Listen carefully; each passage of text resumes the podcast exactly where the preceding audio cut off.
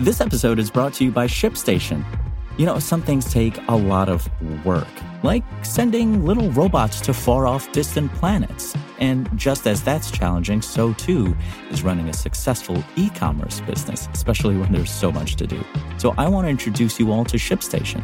Now, I love using ShipStation because of its easy to use dashboard, which makes managing orders and printing labels a breeze and super smooth. Oh, and the customer service is just out of this world. It's exactly what you need to help grow your business. Sign up for your free 60-day trial at shipstation.com slash technews. That's shipstation.com slash tech news. Facebook will roll back its block on news posts in Australia. Huawei's Mate X2 foldable looks like a much better Galaxy Fold. And iPhone 12 shipments put Apple ahead of Samsung for the first time since 2016. This is your Daily Tech Briefing, the morning edition. It's Tuesday, February 23rd. From Engadget, I'm Matt Smith.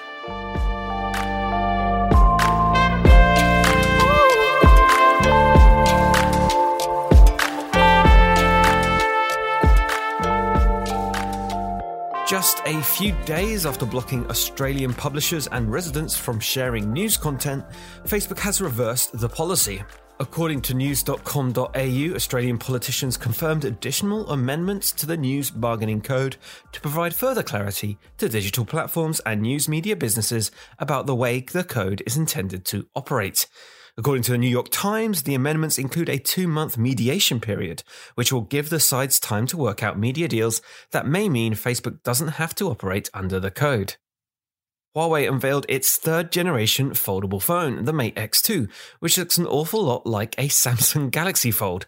Huawei has now moved the foldable screen to inside the fold, with a relatively large 6.45 inch single OLED screen on the front. The new phone's Leica quad camera array includes a 50 megapixel wide angle main camera, a step up, at least on paper, from the 40 megapixel lens on the XS, Huawei's previous foldable phone. There's also a bunch of telephoto options in there too. It's all desirable hardware, yet still no Google Apps or Play Store. Huawei says the phone will run on its EMUI 11 software, which is based on Android 10 adding that the new foldable will be among the first to be updated to its in house Harmony OS, set to appear in April. The lack of your favorite apps might not be the only barrier to purchase. In China, where it goes on sale on February 25th, the 256 gig model will cost around $2,785, making Samsung's foldable phones look almost cheap in comparison. There's no word yet, however, on a Western launch. Apple shipped more phones in the final quarter of 2020 than any other phone manufacturer.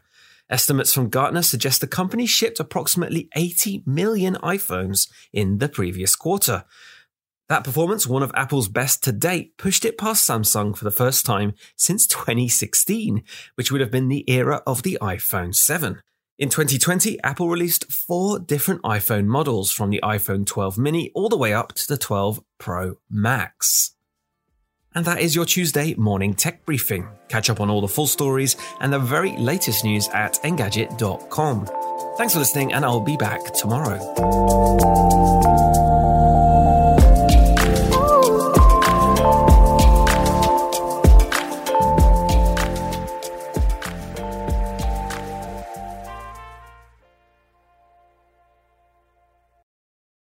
Want to learn how you can make smarter decisions with your money? Well, I've got the podcast for you. I'm Sean Pyles, and I host NerdWallet's Smart Money Podcast. Our show features our team of nerds, personal finance experts in credit cards, banking, investing, and more. And they'll help you make the most of your money while cutting through the clutter and misinformation in today's world of personal finance.